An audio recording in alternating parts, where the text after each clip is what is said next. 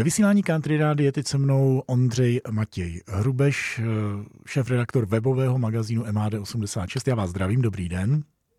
Dobrý den. Dnes se podíváme do Ostravy na městskou hromadnou dopravu. Jak se jí tam daří a jak se tam daří třeba tramvajím?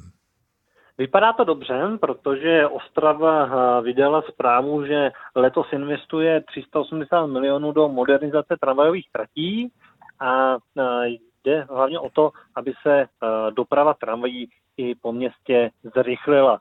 To znamená, nějakých 130 milionů půjde na modernizaci úseku Nová Ves Třebovice, kdy právě účelem bude, aby tramvaj poté mohly jezdit rychleji. Podobně proběhne modernizace trati Výškovická, Hranečník a smyčky Břesinská či Hlučínská.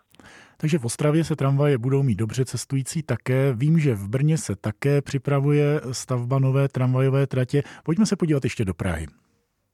Praze uh, máme uh, otevřené také nové koleje.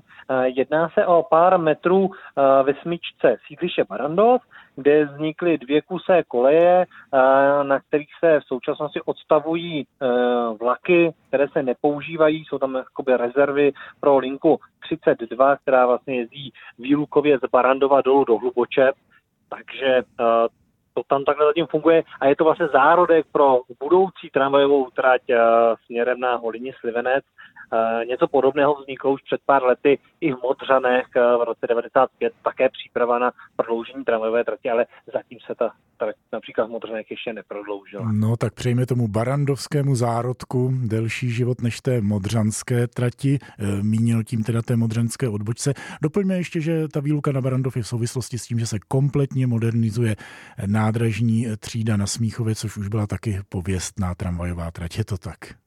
Ano, kromě rekonstrukce celé ulice, včetně tramvajového tělesa, uh, se řeší vlastně urbanisticky celá ta oblast, protože tam vznikne nová čtvrť.